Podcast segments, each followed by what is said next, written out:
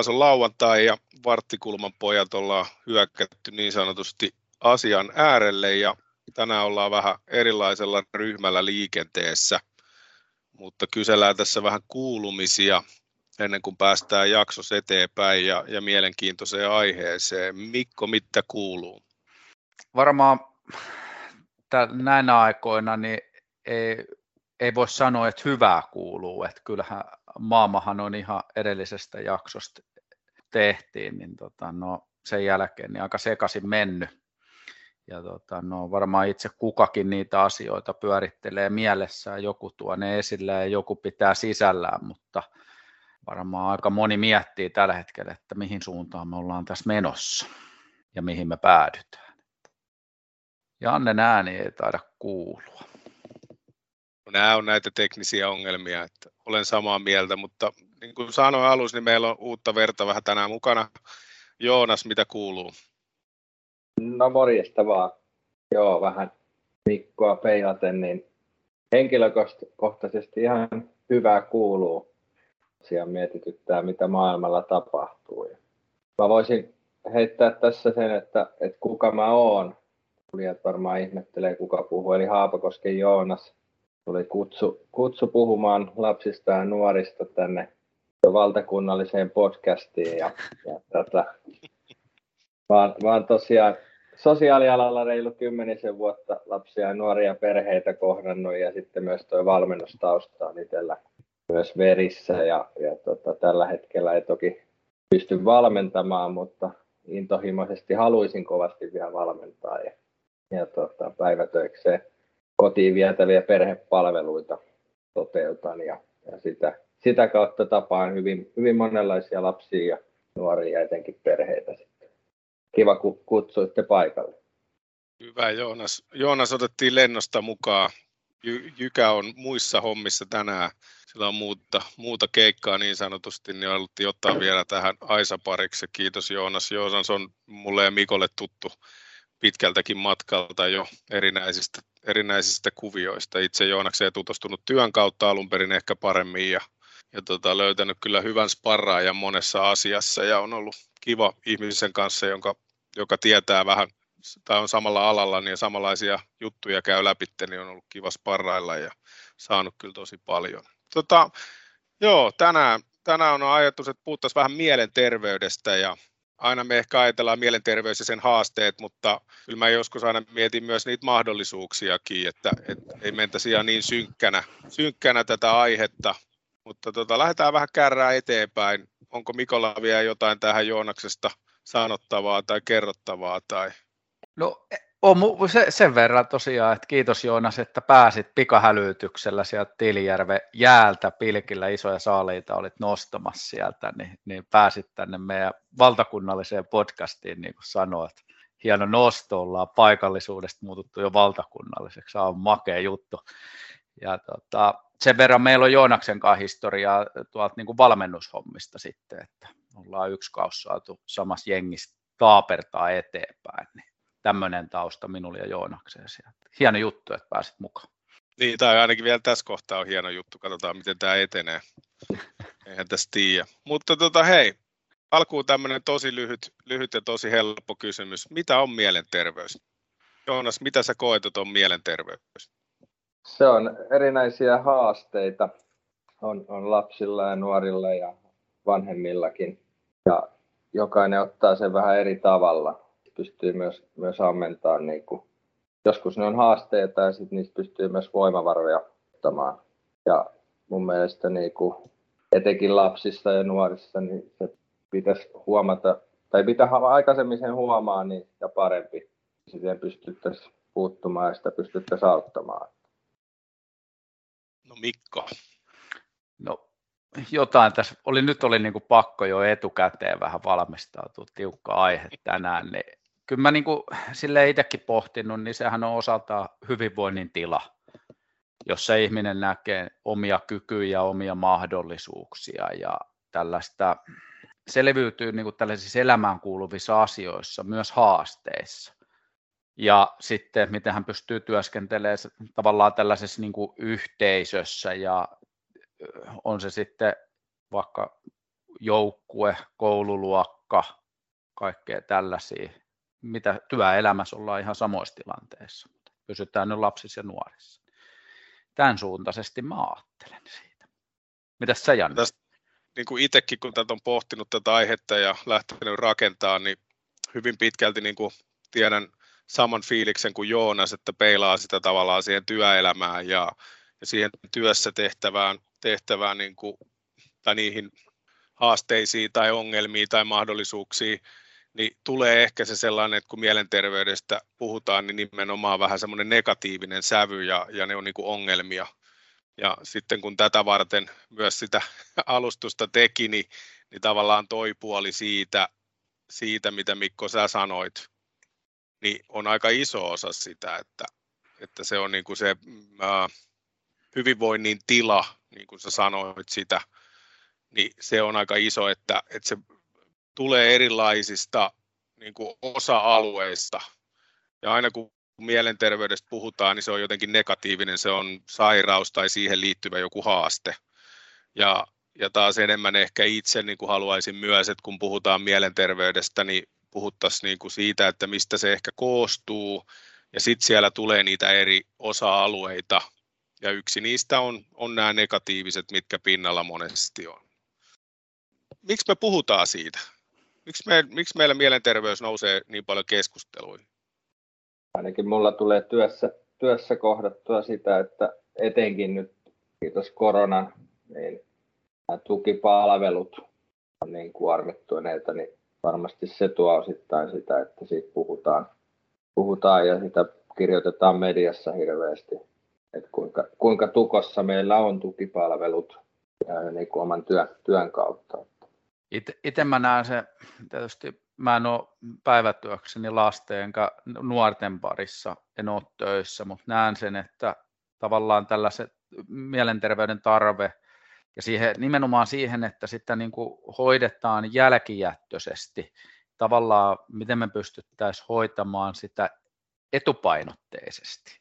Ihan samalla lailla kuin me tiedetään, että pitää syyä hyvin, pitää käydä lenkillä, että hengitys- ja verenkiertoelimistö kysyy kondiksessa ja väli pitäisi käydä vähän kuntosalillakin, niin, niin, niin samalla lailla huoltaa sitä meidän omaa mieltä ja valmista. Jollekin se on kulttuurillisia asioita, irtautumista siitä työstä, arjesta, jollekin se on sitten vaikka se liikunta, mutta et tavallaan sellainen ennakoiden sitä. Että, ja nyt varmaan on sellainen tilanne, että jonkun artikkelin luinkin tuossa, niin nyt tämä tämänhetkinen tilanne heijastuu osaltaan vanhempien kautta lapsiin. Et se oli Ylellä se haastattelu, niin tavallaan jo, jotkut lapset jopa kokee, että heidän pitää suojella omia vanhempiaan, kun ne pelkää niin paljon. Aika mm. heviä aihetta kyllä. On, on se on kyllä. Itse jotenkin koen, että miksi siitä puhutaan, niin varmaan aina se, niin kuin se semmoinen vähän niin kuin pimeämpi sävy siinä, mm. koska se aiheuttaa meille aika paljon kaikkia tietenkin kustannuksia ja huolta, huolta toisista ihmisistä, läheisistä. Ja tota, sitä kautta niin kuin ehkä harmittaa itseä, että, että se, se puhe siitä positiivisesta tai mikä siihen vaikuttaa siihen hyvään mielenterveyteen, niin se jää niin kuin hirveän pieneksi. Ja se yleensä aina sidotaan niin kuin hirveän ää, aika paljon niin kuin sellaiseen liikunnalliseen just ja tällaiseen, mm. että sun pitää liikkua tai mm sun pitää tehdä jotain tai, tai olla jossain. Ja, ja se kaiku on aina niin kuin sellaiseen jotenkin kovin vaativaan toimintaan. Ja, ja sitten se negatiivinen puoli siitä, ne, ne pahoinvoivat ihmiset tai pahoinvoimat, ö, pahoinvointi, mikä siinä on sitten niinku rinnalla, niin se on niinku, nousee pintaa, koska se kuormittaa meidän terveyspalveluja ja kuormittaa meidän, meidän erilaisia tällaisia tota, aloja, jossa, jossa ne nousee pintaan. On se sitten kyse, kun lapsista ja nuorista, niin on se koulu, on se sitten terveydenhuollon palvelut ja, ja ennen kaikkea ne perheet, perheet on niin kuin tiukkassa niiden kanssa. Mutta hyvä. Öö, mitä sellaisia niin kuin asioita, mikä siihen, tässä nyt vähän nouski jo niitä, että mikä voi vaikuttaa siihen mielenterveyteen. Mennään ensin vaikka ne huonot, että mitkä on sellaisia asioita, huonoja asioita, jotka vaikuttaa mielenterveyteen hyvä hiljaisuus ainakin. Että. No puhumattomuus, jos mä ihan heitän, että ei puhuta asioista ja uskalleta puhua niistä. on se sitten se yhteisö tai sitten kotona lapset, että et, et ne ei uskalla puhua. Niillä ei ole paikkaa, missä puhua ja olla niiden asioiden kanssa. Niin tällä mulla tulee niin kuin ensimmäisen mieleen, mutta annetaan Joonakselle tästä palloa eteenpäin, niin pääset ääneen. Joo, toi on itse asiassa yksi, mitä päivittäin nuorten kanssa joudun käsittelemään tuota puhumattomuutta. että se on aika isossa roolissa. Et mä oon monesti verrannut, että eihän, tai no teinit voi olla, että ne siivotessa laittaa ne kivet sinne maton alle, mutta ethän sä yleensä siivotessa kivien maton alle, niin että sä voi asioita laittaa maton alle, että ne tulee joskus mm. sieltä esiin. Et se, se on niinku yksi, yksi kans, mitä päivittäin jumpataan, että puhu asioista, kerro niistä jollekin edes. Ja varmaan, no toikin on hyvä huomio, toi, että perheet voi huonosti, vanhemmat voi huonosti. Totta kai se heijastuu vaan lapsiin ilman muuta. Että se on varmasti semmoinen niin kuin perusarjen toiminnat, jos se ei ole kunnossa, jos ei vanhemmat jaksa, ei jaksa tehdä ruokaa ja tällaisia, niin silloinhan varmasti voidaan heikommin lapsissakin. Ihan perusarjen toiminnot. Mitä, mitä siihen nyt sitten liittyy?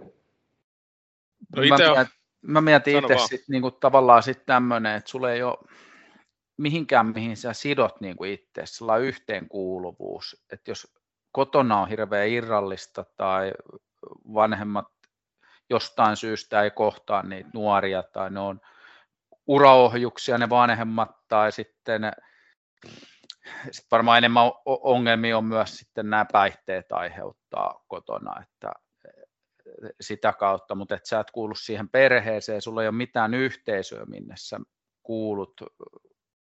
No, Hollolas pyörii Jannesia pyörittää mestaa, mutta se on mun mielestä yksi sellainen, minne nämä nuoret voi niin kuin ankkuroitua niin sanotusti ja olla paikka mennä huoliensa kanssa – tai sitten ihan vaan mennä, että voi olla kavereiden kanssa, niin sellainen yhteenkuuluvuus kanssa voi vaikuttaa siihen. Ja turvallisen aikuisen läsnäolo. Jos Joo. ei sitä kotona ole, niin jostainhan se pitäisi löytää. Joo. Kyllä, kyllä. Tota, uh, mikälaisia, miten, se, niin kuin, miten tämä mielenterveys ja arjessa näkyy? Miten Mikko sun arjessa näkyy mielenterveys? A, niin kuin henkilökohtaisesti? No, tämä on taas kuulijan korvassa oli kysymys, eli sinä kerrot minulle. Joo. No, Sä voit henkilökohtaisesti niin tai yleensä, miten se näkyy. Joo, jos mä ehkä henkilökohtaisesti puhun, niin elämähän on up and down, eli välillä on hyvä fiilis ja välillä on sitten niin kuin aika syvissäkin vesissä niin kuin tavallaan ui. E, Mutta miten sieltä sitten ne asiat käsittelee ja pääsee pois sittenhän niin kuin, omia lapsia, niin heidän äh, huolet, murheet vaikuttaa itteensä.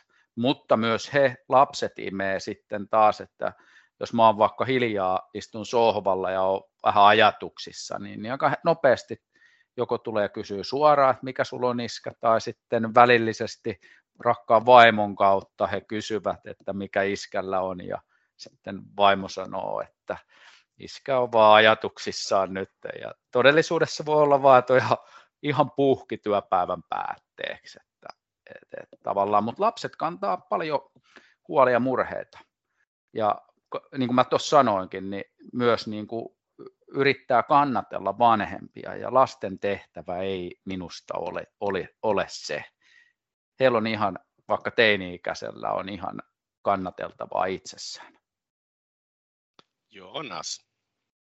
No jos mä menen ensin, ensin vaikka ihan omaan arkeen, niin, niin tota, kun tekee semmoista sosiaalialan työtä, niin mielenterveyshän on välillä hyvinkin, hyvinkin tota, mennään veitsen terällä, että kui, kui välillä jaksaa. Ja, ja tota, sit mulla ei vielä, vielä ole teini-ikäisiä lapsia, että meillä ei vielä neljävuotias osaa kysyä hirveästi, jos on itse tuossa vähän väsyneenä tai muuta. Että se pitää niin kuin mielen virkeänä kyllä, että hänelle ei niin kuin, hänellä on huonoja päiviä, mutta, mutta tota, kyllä niin kuin, jos on itsellä huonompi päivä, niin hän pistää liikkeelle. Mutta sen mä oon huomannut, että, että itsellä etenkin niin on tärkeää saada nollattua työtä. Että on se sitten just etenkin liikunnalla mä saan sen, sen nollattua päivän pois tai viikon pois. Et se on tärkeää. Sitten työssä se näkyy, näkyy tosiaan hyvin kirjavana mielenterveyden haasteet. Mulla on paljon perhetöitä. Siellä näkyy, näkyy sitten se vanhemmuuden roolit ja sitten on myös, myös nuoria ja lapsia. Ja niillä se on, se on osittain varmasti se, että ei puhuta, ei ole koskaan puhuttu kotona asioista. Ja sitten ei taas vanhemmat pysty jaksaa ottaa niin kuin nuorta siihen mukaan. ne, niillä on omat haasteet, niin ei pystytä sitten tukemaan lastakaan omissa haasteissa. Mutta sitten myös on sen huomannut, että välillä, välillä niin pyydetään työntekijä paikalle ja pyydetään se lapselle, kun tosiasiassa pitäisi pyytää se sille aikuiselle tai niille aikuisille se tuki, jotta me saadaan lapselle niin apua. Et siinäkin ollaan välillä vähän, vähän väärään suuntaan menty. Se Joonas sanoi, että just niin kuin mä tunnistan itsestäni ihan saman, että se liikunta on tavallaan se tapa päästä irti. Mutta en tiedä, onko, onko kaveriporukka ja äh, sitten kiinnostuksen kohteet sellaisia itse, että aina niin kuin, tavallaan monessa paikassa tulee just se, että se liikunta on se tapa päästä irti siitä, mutta mä niin kuin taas toisaalta niin kuin mun sisko aina painottaa mulle, että moni ihminen, Mikko, kulttuuri on merkityksellinen. On se sitten, että sä käyt kuuntelemaan musiikkia, käyt taidemuseoissa, muissa, niin kaikkihan ne tavallaan huoltaa sitä meidän pääkoppaa. Ja, ja, ja ihan yhtä tärkeää, ei se ole aina se liikunta, vaikka me sitä monesti tässä esille tuodaan ja nostetaan. Ja säkin Janne taisit siitä sanoa tuossa alussa jo. Että. Itellä se näkyy, näkyy tietenkin, jos miettii omassa perheessä, just ihan samalla lailla, että on niitä, kun on monta erilaista persoonaa tässä saman katon alla ja, ja kaikille ei osu se hyvä eikä huono päivä samaan aikaan, että, että se on. Ja, ja tietenkin niin kuin, ö, varmaan raskasta lapsille, että on, on isä on, on niin kuin lasten ja nuorten parissa ja tekee töitä ja on aika kartalla, kartalla asioista, niin se ei välttämättä ole aina helppoa. Tietenkin myös, mutta se paikallisesti tunnetaan aika hyvin, niin, niin tota, sekin tekee varmaan omansa, että se on semmoista taiteilua, taiteilua ja sitten varsinkin molemmat omat lapset on hyvin, hyvin tota, ää, erityisherkkiä, niin se, se lyö siihen oman leimansa ja ovat sen kyllä minulta saaneet. Eli olevat tavallaan aistiyliherkkiä, eivät ole niin kuin puhtaasti kosketukseen, vaan tämmöiseen aistilliseen ajatuksiin, ää, tuntemuksiin, fiiliksiin liittyviä, että kokevat tosi vahvasti erilaisia tunteita. Ja, ja mä taas itse on samanlainen, niin yritän heitä siinä sparrata, mutta tota, se, ne virheet tai ne, ne tota, ää, oivallukset pitää itse tehdä, jotta niiden, mä puhun monesti ominaisuuksista, mä en enää niin kuin mielenterveydessä ja näissä niin kuin puhu, puhu ehkä sairaudeksi tai haasteista, vaan mä puhun ominaisuuksista, mitä meillä, meillä on.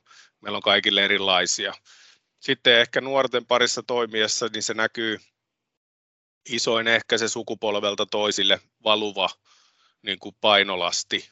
Eli sieltä vanhempien ongelmista, että monen, monen tällä hetkellä nuorten kanssa, joiden kanssa toimitaan, niin, niin tota vanhemmat on sen ikäistä ja sitä aikaa, että, että tota ei paljon puhuttu eikä pussattu niin sanotusti, että ongelmat pidettiin sisällä ja, ja jos sulla oli jotain ongelmia, niin sä olit hullu, jos sulla oli pääkopan kanssa ja, ja sut leimattiin hirveän, hirveän tota, julmasti niin kuin sairaaksi, vaikka tota, nykypäivänä me tiedämme jo, että meillä on erilaisia mielenhäiriöitä ja siihen liittyviä juttuja, jotka, jotka ovat ihan täysin hoidettavissa tai, tai ne voi kulkea osana sun elämää ihan samalla lailla kuin jollain on korkea verenpaine tai joku ja se syö lääkkeitä siihen ihan samalla lailla sinne mieleen, mutta että työssä sitten niin kuin nuorissa hirveän iso on se huoli omista vanhemmista ja siitä lähipiiristä, että, että se kantaa aika isoa vastuuta siitä ja, ja sitä kautta, kautta ne oman mielen niin kuin se huoltaminen siitä itsestä ja omasta mielestä jää tosi taustalle. Ja se on tosi sääli ja sitten ei löydetä ehkä semmoisia keinoja, millä, millä pystyttäisiin tasapainottamaan sitä omaa mieltä ja sitä, uh, niitä niin kuin just sitä up and downs, että saataisiin tasotettua, että, että mitä se on. Ja, ja ehkä tuohon noin, niin kuin vielä kun aikaisemmin oli, oli että vähän, että mitä se mielenterveys on ja siihen liittyen on se, että, että jotenkin itse niin kuin nykypäivän yhteiskunnassa me ollaan vähän niin kuin väärällä jalalla oltu liikkeellä tai kuljetaan. Et ihanaa, että me puhutaan mielenterveydestä, siihen liittyvistä haasteista, tarjotaan apua ja, ja positiivisiakin juttuja, että niissä voi mennä eteenpäin, mutta jotenkin musta tuntuu, että meiltä on hävinnyt semmoinen niin maalaisjärki tässä matkalla. Että jos, tota, jos No mä itse puhun niin kuin siitä, että, joo, että me voidaan puhua masennuksesta ja sitten me voidaan puhua niin kuin, vähän semmoisesta niin kuin sai, äh, sairaudesta masennus. Ja meillä on niin kuin hävinnyt siltä väliltä se sellainen, niin kuin, että mitä se on. Että meistä jokainen on joskus masentunut. Meillä on joskus niitä huonoja päiviä. Aina ei asiat mene niin kuin me halutaan tai me on niin kuin toivottu. Ja sitten ehkä se pettymys tai se uskallus niin kuin yrittää uudestaan niin kuin lyttäytyy hirveän nopeasti. Ja sitten on niin helppo, meillä on mittareita, minkä mukaan sä laitat ruksia, että, että onko sä nyt masentunut, että täytä tämmöinen lappu. Ja no meistä jokainen, kun sen täyttää, niin varmaan tiettynä päivänä niin saisi sen niin kuin täyteen, että, että sulla on masennus. Niin tavallaan se ero siitä, että mikä on semmoista niin kuin normaalimpaa mielen ailahtelua tai fiiliksen ylös-alasmenoa versus sit siihen, mitä se on sitten, kun sä olet niin kuin sairas masentunut, jolloin sä et todellakaan pääse sieltä sängystä ylös. Sä et todellakaan jaksa tehdä mitään pysty tekemään mitään, se sun, sun ajatus ei luista tai sä oot niin ahdistunut. Niin ehkä sellainen niin kuin näkyy, näkyy niin kuin omassa nuorten kanssa tehtävässä työssä, että, että miten me pystyttäisiin hienovaraisesti vähän niin kuin erottamaan niitä toisistaan. Ja, ja pystyttäisiin niitä, jotka ovat masentuneita, mutta tavallaan asiat on suht hyvin, ja, ja on nyt tullut vaan niitä esteitä, niin miten me heitä saataisiin tuettua, etteivät he vajoaisi sitten sinne, jossa puhutaan sitten niin kuin pitkäkestoisesta sairaudenhoidosta ja, ja erilaisista niin kuin toiminnoista, mitä siihen tukemaan saa. Ja tota, et, et se on sellainen, mikä tässä on niin kuin itselle jo monta vuotta niin kuin pyörinyt mielessä, mielessä että miten, miten me saataisiin niin kuin semmoista jotenkin sellaista järkevää rajaa, miten me se keskustelu saataisiin herätettyä semmoiseksi, että, että, että se on ihan fine välillä olla allapäin. Niin kuin, ja se kuuluu meidän elämään. Miten, miten se on, niin kuin, että, että se on ihan ok tuntea ja ei, ei tietää, että miten me pystyttäisiin siinä kohtaa niin kuin sparraamaan niitä nuoria tai vanhempiakin. Et, et tuoda sitä uutta, uutta tota, sukupolvea tavallaan semmoiseen, että että sä oot joko terve tai sairas.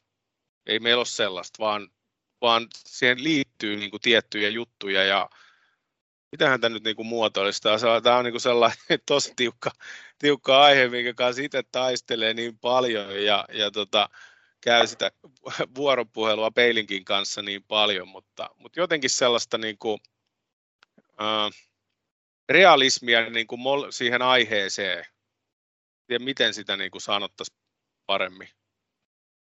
Toi on hyvä, hyvä nosto kyllä toi, että mitä se masennus on.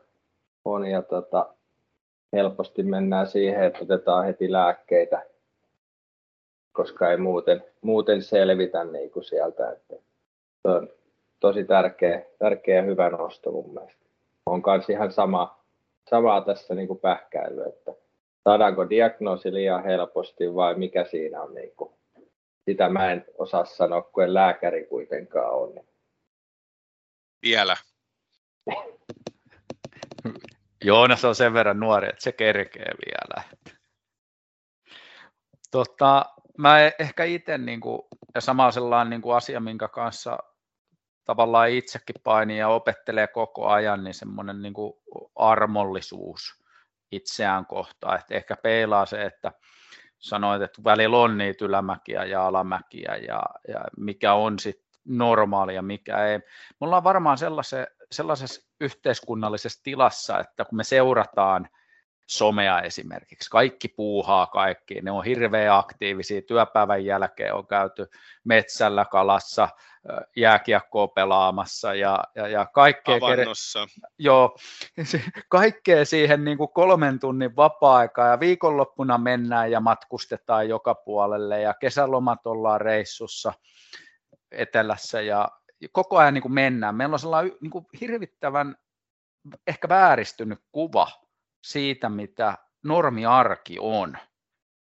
Ja ei tarvi olla koko ajan niin kuin tehokas ja mennä. Ja musta tuntuu, että lapsethan seuraa samalla lailla lapset ja nuoret seuraa kavereiden somea ja se vaatimus tulee sieltä vanhempiakin kohtaan niin kuin tavallaan, että noikin oli jossain ja pitäisi mennä, niin kyllä se varmaan sitten meihinkin aikuisikin heijastuu sieltä sit monesta suunnasta. No hei, nostetaan vielä vähän tähän tota, näitä, niin minkälaisia mielenterveyshäiriöitä meillä on, mitä te tiedätte, mitä tulee mieleen? Heitetään Mikolle palloa, me ollaan ehkä vähän, me, me, meidän ammattitauti saattaa tulla tässä vastaan jo, niin Mikko, minkälaisia mielenterveyden häiriöitä niin kuin tiedetään. No, sulle tulee. Niin. niin, tiedät tai on tullut vastaan. Niin kuin just, Joo, no ajan. tietysti tuo niin kuin julkisuudessakin on ollut paljon, kiitos siitä muutamille itse kun on seurannut urheilua, niin urheilijoille, niin tämä, tämä kaksisuuntainen mieli ja olla häiriökö se nyt on, vaan millä virallisella nimellä on, niin, niin, niin mun mielestä se on hyvä, että se on nostettu, tullut esille ja tavallaan tehdään siitä, että tällaista on ja se on normaalia, niin kuin, että sitä ei tarvitse salailla. Niin se on tosi tärkeä asia. Sitten tämmöinen kumulatiivinen stressi, mikä niin kuin vaikka se tulee varmaan en, ehkä enemmän aikuisilla, mutta kyllä tämä nyt varmaan korona on aiheuttanut sen ja nyt tämä Ukrainan keissi, että lapsillakin rupeaa aika paljon olemaan pelkoa, stressiä elämästä selviytymisestä. Mutta sitten niin kuin aikuisia sit on niin ollut jo pidemmän aikaa työelämässä ja varmaan opiskelijoilla on myös sitten sellaista opiskelupainetta tullut sieltä koulujen kautta. Et noin on ehkä kaksi sellaista, kumulatiivinen stressi ja sitten tämä kaksisuuntainen mielialahäiriö. Niin semmoiset, mitä itse nyt... Mä nostaisin vielä ainakin ahdistus ja sitten pettymyksen sieto.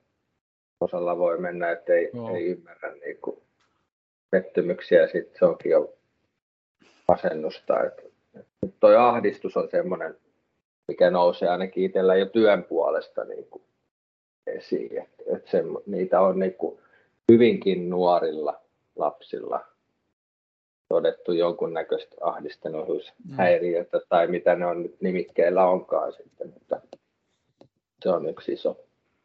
No masennus on tietenkin, mistä puhuttiin, mm. sivuttiin. Sitten, sitten tota, nämä on niin kuin tällaisia ehkä diagnosoitavimpia, niin kuin selkeämpiä skitsofreniaa, dissosaatiohäiriö, syömishäiriöt sinne, persoonallisuushäiriöt, mm. äänten kuuluminen, mutta äänten, äänien kuuleminen, mutta jotenkin itse näissäkin aina miettii, että näissä niin kuin moni on jollain tavalla liiton, liitännäisiä jo toisiinsa, että jos sulla on jotain mielen, mielenterveyden kanssa ongelmia, niin sulla voi olla niin kuin useampi oire siinä, ja se voi näkyä erilaisina. Mutta toi oli hyvä toi ahdistuneisuus, se on ollut tosi isossa kasvussa kyllä munkin mielessä, että, ja, ja sama stressi, ja mä oon aina pähkäillyt sitä stressin tuomaan niin kuin haittaa ja harmia, että kun meidän niin kuin, just Mikko nostit sitä somea ja kaikkea, että kaikki näyttää niin ihanalta ja pitäisi olla mahtavaa. Ja pari kartanovolvoa ja punainen mökki ja se Lappi niin kuin pihassa, Labradorin nouta ja niin kuin tietyllä tavalla ja samaan aikaan sulla pitäisi olla seitsemän eri ulkomaan kohdetta, missä sä käyt ja säännöllisesti ja vähän Lapissa. Jotenkin niin kuin se työelämä imee, että, että meidän niin kuin, no, kuluttaminen tai se tarve siihen rahalle niin kuin on eri, hyvin erilainen kuin vuosikymmeniä, vuosikymmeniä aikaisemmin. Et aikaisemmin oli just se, että me riitti, me ei meidän vanhemmat ole välttämättä niin paljon reissannut, jotain reissuja – mutta enimmäkseen, tai että heillä olisi ollut edes mitään harrastuksia. Ei, ei mulle tule mieleen tavallaan. Ne harrastukset oli meidän lasten kanssa. Mm. Ja nyt me ollaan tilanteessa, jossa, jossa mä ainakin vaadin itselleni aikaa harrastaa, niin kuin aika julmasti sanottuna. ja, ja mä tarvinkin yhtäkkiä jotain omaa aikaa ja, ja mun pitäisi saada käydä kavereiden kanssa saatana Espanjassa golfaamassa, vaikka mä edes golfaa, niin kuin tyyppinen ratkaisu. Mm. Et, et tavallaan se työelämä on imee hirveästi ja sitten siihen päälle me tarvitaan meidän omaa aikaa, joka varmasti niin kuin, äh, aiheut, äh, niin kuin lyö meitä alttiiksi erilaisille näille niin kuin, ikävimmälle puolille näistä niin kuin mielenterveyden haasteista. Niin aika paljon puhutaan sitä, että ihmisten pitäisi uskaltaa olla sellaisia kuin ne onkin, mutta ja sitten me sanotaan, että me voidaan olla ja me voidaan vaikka vähän pukeutua eri lailla, mutta ollaanko me kuitenkaan aika montaa ohjaa tällainen sosiaalinen paine olla niin kuin jollain tavalla. Ja, ja, ja niin kuin, niin kuin mitä mä sanoin, että niin kuin monta eri asiaa ja kun noi tekee, niin meidän pitää tehdä. Ja uskaltaisi niin kuin tavallaan olla rohkeasti tehdä omanlaisia asioita ei se ole huono, että jos se viikonlopun makaa sohvan villasukat jalassa ja lepää ja nukkuu, katsoo Netflixiä, niin hei, hei, se voi olla jossain vaiheessa ihan tarpeellinen. Joonaksella mitään lisättävää mielen päällä? Ei. Mulla tulee toi muutamilla niin kuin työn puolesta asiakkailla, niin on todettu ja nepsy haasteita, neuropsykiatrisia erilaisia ADHD tai muuta, niin niillä on tullut esiin niin tämä kateus aika isona, joka on niin kuin, mä en ole aikaisemmin törmännyt siihen, että voisi olla, enkä tiedä liittyykö se siihen, siihen niin kuin kuinka paljon, mutta niillä on tullut hirveästi tämä kateus, että esimerkiksi jos kaveri on lähtenyt ulkomaille, niin niille ei voi soittaa, kun pojalla menee hermo, kun se on päässyt ulkomaille. Ja se, se hermo ei tarkoita sitä, että hän rupeaa huutamaan, vaan sitten menee paikat rikki. Ja niin kuin tällaisia on tullut, tullut esiin ja se on ollut niin kuin uusi asia itselle, että, että kuinka voi olla kateellinen toiselle, jos toisten perhe pääsee hmm. jotakin tekemään. Aiheuttaako se tällaista katkeruutta sitten? Se voi olla. Joo. Et kuitenkaan yleensä kun mulle asiakkaaksi tulee, niin se perhe ei ole niin kuin, voi hirveän hyvin, ei niin kuin fyysisesti, henkisesti eikä rahallisesti. Niille, niillä ei ole niitä Espanjan matkoja, kun taas sitten joillakin perheillä on, ja varmasti mm. siitä tulee myös se, että, että ollaan katkeria, niin kuin, mm. miksen minä pääsen, miksei meidän perhe pääse. Eikä me varmasti tässä sitä niin kuin tarkoiteta, että ei saisi mennä ja ei saisi laittaa kuvaa, vaan to, toki ky, kyllä, ehdottomasti menkää, mutta että se asioiden käsittely vaan just. Ja varmaan se nuorille on, teillä on näkemystä siitä ja kokemusta, niin, niin kuin sä sanoit Joonas tuosta pettymyksestä ja tämmöisestä sen käsittelystä, niin varmaan ne korostuu nuortenkin osalta paljon. Kyllä, kun käydään ihan pettymysten sietoa sillä, että pelataan korttipeliä ja häviäminen siinä, niin kun lähdetään, lähdetään siitä liikkeelle, niin sitten tämmöiset vielä isommat, niin kuinka mm. isoja ne voi olla. Niin, onhan tämä ollut huomattavissa tosi isona, niin kuin tuohon liittyen, että jos mietitään, ennen vanhaa oli lankapuhelimet ja kaikilla oli se lankapuhelin vähän erilainen, mutta kaikilla oli se lankapuhelin. Sitten rupesi tulee kännykät ja mm. sitten ei ollutkaan kivaa, kun Paavo Petterillä olikin vähän parempi kännykkä kuin mulla, niin sitten osa saattoi heittää se omansa jortsuun, että sai uue tai ollaan jostain vaatteista. Että, että tavallaan se somen tuoma ja kaiken tämän niin, kuin, niin lähelle meitä aikuisia ja lapsia ja nuoria niin kuin se, että vertaillaan toisiin, mitä toisilla on, niin se varmasti niin kuin lisää sitä. Että se ymmärrys, että meidän perheelle ei nyt ihan ole varaa näihin juttuihin ja, ja se realismi siitä, että mihin me mm. ky- kyetään ja yritetään tehdä parhaamme.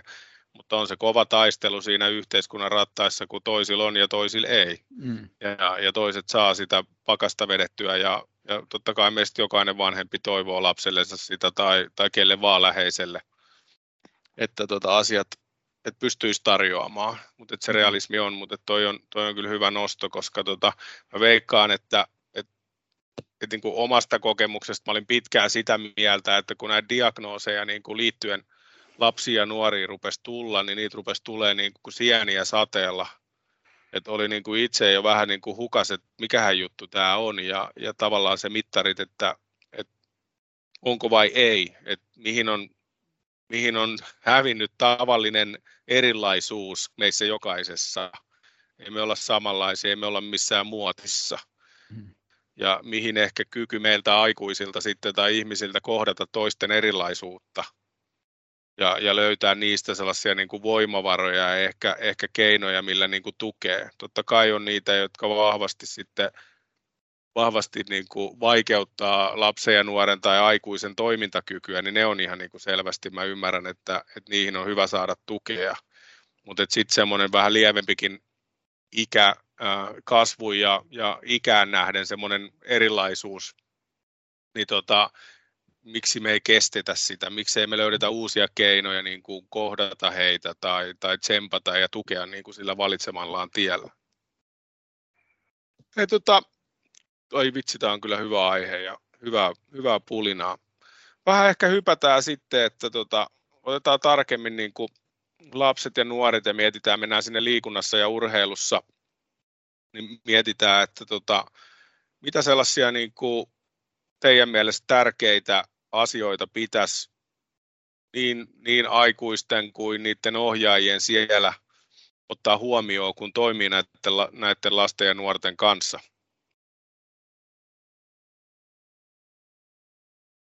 Saa ihan rohkeasti puhua. Ekana tulee kohtaaminen. Mm. Se on mm. tärkeä, miten sä, miten sä kohtaat sen lapsen, nuoren jäähallilla, vaikka kun sä ekan kerran näet tervehdikö sitä vai käännätkö selän sille ja, ja sitten vasta jäällä puhut sille. Ja miten sä kohtaat ne jäällä tai siellä, on se sitten laji mikä tahansa, mutta miten valmentaja kohtaa omat valmennettavat. Mä näen itse niin kuin isossa kuvassa, niin, ja si, mä vähän epäilen, me ei olla ihan urheilumaailmassakaan ihan täysin onnistettu ja seuratoimintatasolla siinä, mutta loppupelin mun mielestä liikun, tai niin kuin harrastuksen pitäisi vahvistaa tämän lapsen ja nuoren itsetuntoa ja sitä minäkuvaa. Mä oon varmaan jossain muussakin vaiheessa sanonut. Ja näähän tulee just siitä, mitä sä Joonas sanoit hyvin. Ja mä olen niin kuin käytännössä nähnyt sen, miten sä Joonas kohtaat ne nuoret ja tuet sitä kasvuprosessia, niin just noin on varmaan niitä tekijöitä, miten sä kohtaat, niin niillä pystytään tukemaan sitä itsetuntoa. Myös niiden pettymysten käsittelyssä. Kun vanhemmaksi tullaan, niin aina ei ehkä ihan pelata yhtä paljon kuin toinen ja tulee epäonnistumisia ja näin. miten sitä niin kuin tuetaan. Et, et eh, ehkä se itsetunnon vahvistaminen. Joo, hyviä. Itse jotenkin sen aina niin kuin pukee siihen, että, että hyvä peruslähtökohta olisi ihan niin, että, että kohtelisit niitä ihan samalla lailla kuin sä haluaisit, että joku muu kohtelee sua. Mm. Et se on jotenkin tässä niin kuin mun mielestä matkan varrella, että meillä on, meillä on tosi paljon erilaisia ohjeita ja ohjenuoria ja ajatuksia ja prosyyrejä ja koulutusta, kaiken maailman juttua.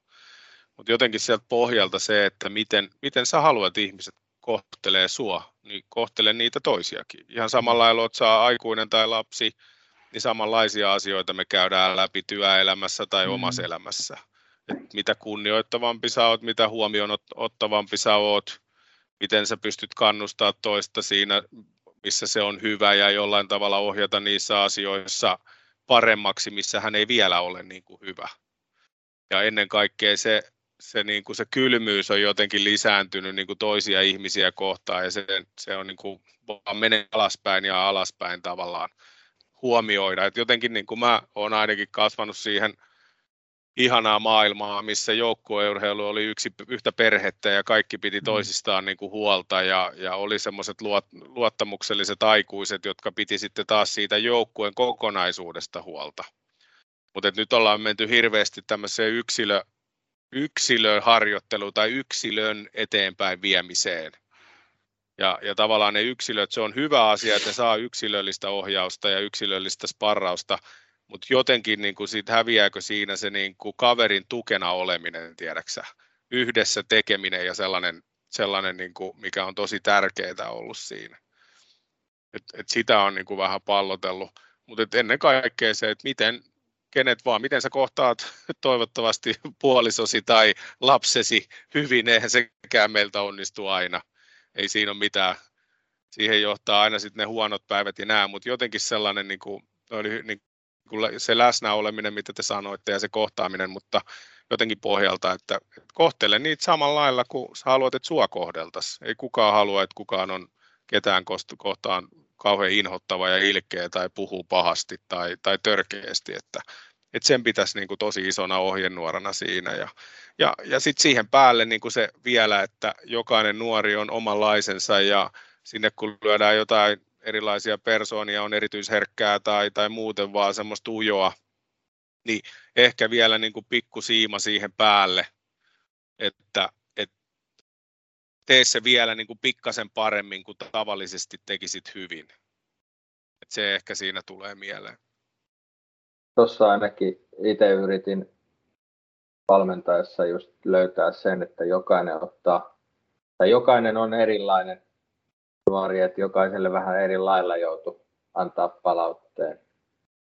Ja varmaan jossain vai määrin onnistukin siinä, jossain määrin varmaan ei, ei mutta, tota, mutta se oli myös niinku yksi iso juttu, mikä, mikä niinku etenkin siellä vanhemmassa ikäluokassa jo, jo se, että, että kun lähdetään siihen yksilölliseen paljon ja, ja tota, niin sitä kautta pystyy myös sitten että sen palautteen annon, kuin suoraan se pystyy jollekin puhumaan ja joku taas vaati pikkusen hellemmän otteen ja, ja tota, näin poispäin. Että, että siinä, siinä huomasi, että on eroja kyllä tosissaan jokaisessa urheilijassa.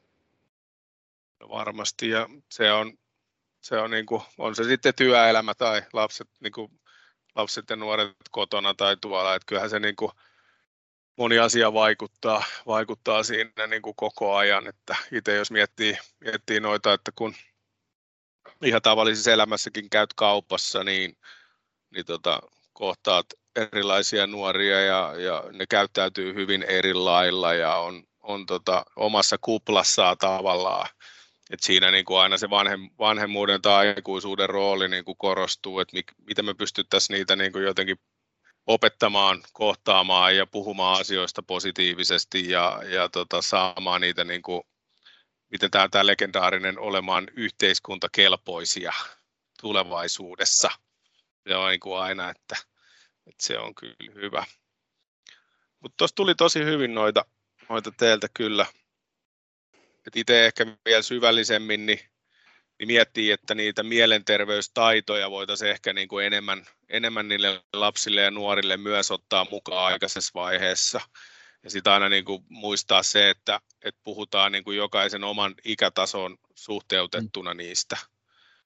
Et, et mun mielestä se iso on siinä, että jos me tiedetään aika hyvin, että tuommoinen liikkuminen ja harrastaminen on se nyt sitten kulttuuria tai liikuntaa, että se auttaa ja se antaa positiivista, niin kannustaisi siihen niin kuin enemmän. Ja kyllä me aikuiset ollaan isossa roolissa siinä tarjoamassa niitä vaihtoehtoja, joka nyt ainakin itseltäkin aika suuresti useasti jää sen raskaan työpäivän jälkeen tai sen raskaan työviikon jälkeen ja, ja joutuu oikein tsemppaamaan ja siltikään oikein huvittaisi, mutta kyllä se olisi niin kuin tosi tärkeää pystyä niin kuin hyppäämään sinne mukaan. Olin eilen tosi makeessa uh, tota, e- e-pelaamiseen liittyvässä seminaarissa, jossa oli hyviä taas muistutuksia ihan peruselämäänkin, että tee sen lapsen kanssa jotain.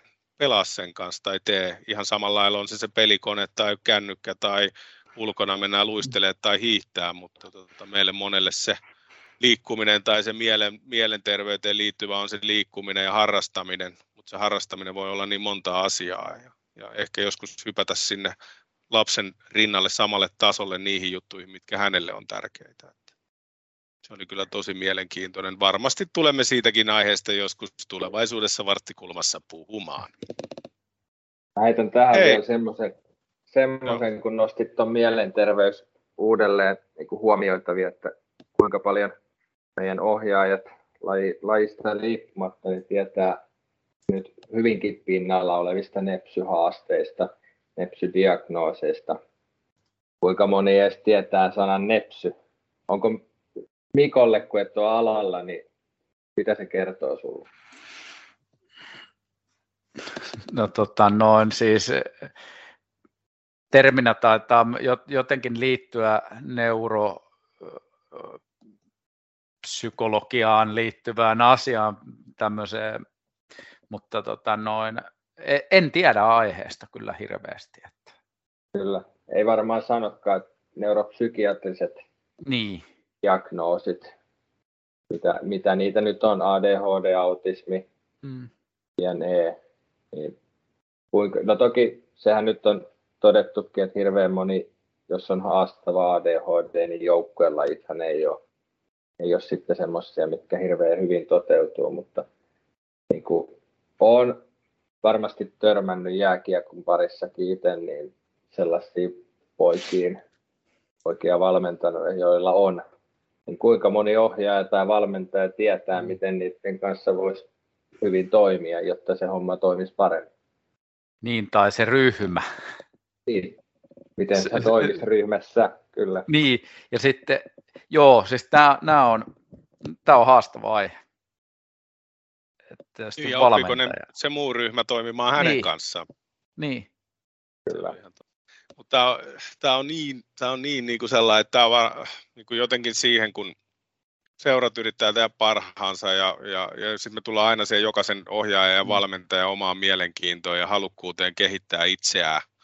Aikaan. totta kai, niin, aika, niin sekin, että nämä olisi niin kuin hyviä, että jollain tavalla niitä olisi hyvä herätellä ihan varmasti ja tuoda pintaa ja käydä jonkunlaista pohjaa, että tietäisi, jonkunlaisen käsityksen saisi, jotta voisi sitten tarvittaessa ehkä hankkia lisätietoa, mutta että pystyisi eri lailla kohtaamaan, siis niin kuin, että kun kohtaa nuoren, niin pystyisi tai rupeaa huomaamaan tai saa selville, että on jotain tämmöisiä ominaisuuksia, niin sitä kautta myös pystyisi sitten vastaamaan siihen, että et löytäisi niitä oikea, oikeita keinoja. Että toi on ja. kyllä tosi hyvä nosto ja se on tosi hienoa Joonas, että oot, oot koulutuksen käynyt ja pystyt tietoutta jakamaan.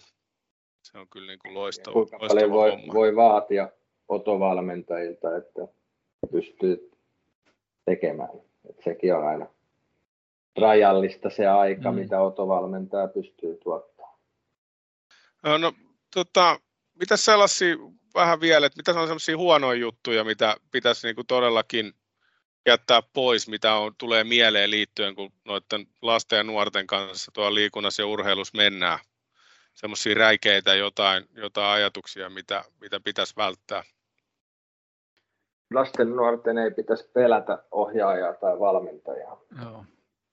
Tämä varmaan just tavallaan heijastuu siihen, että tavallaan tämmöinen, mitä sä Joonas sanoit, niin ei pitäisi pelätä ja tavallaan sellainen niin kuin, se palautekin pitäisi olla itsetuntoa kehittävää tavoitteen asettelua eikä syyllistämistä.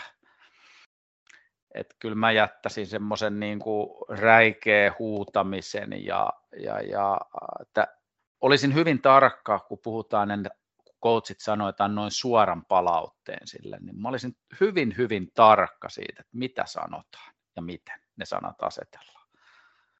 Voi tarkoittaa moneen, monta asiaa suora mm. palaute. Kyllä. Se on ihan totta. Itse jotenkin sitä varmasti se, se että ei, ei pysty kohtaamaan kaikkia jokaisessa tapahtumassa mm. jollain tavalla, niin se, se pitäisi muistaa, että ne olisi pakko kohdata, on se sitten tapa mikä vaan, mm. pieni tai iso.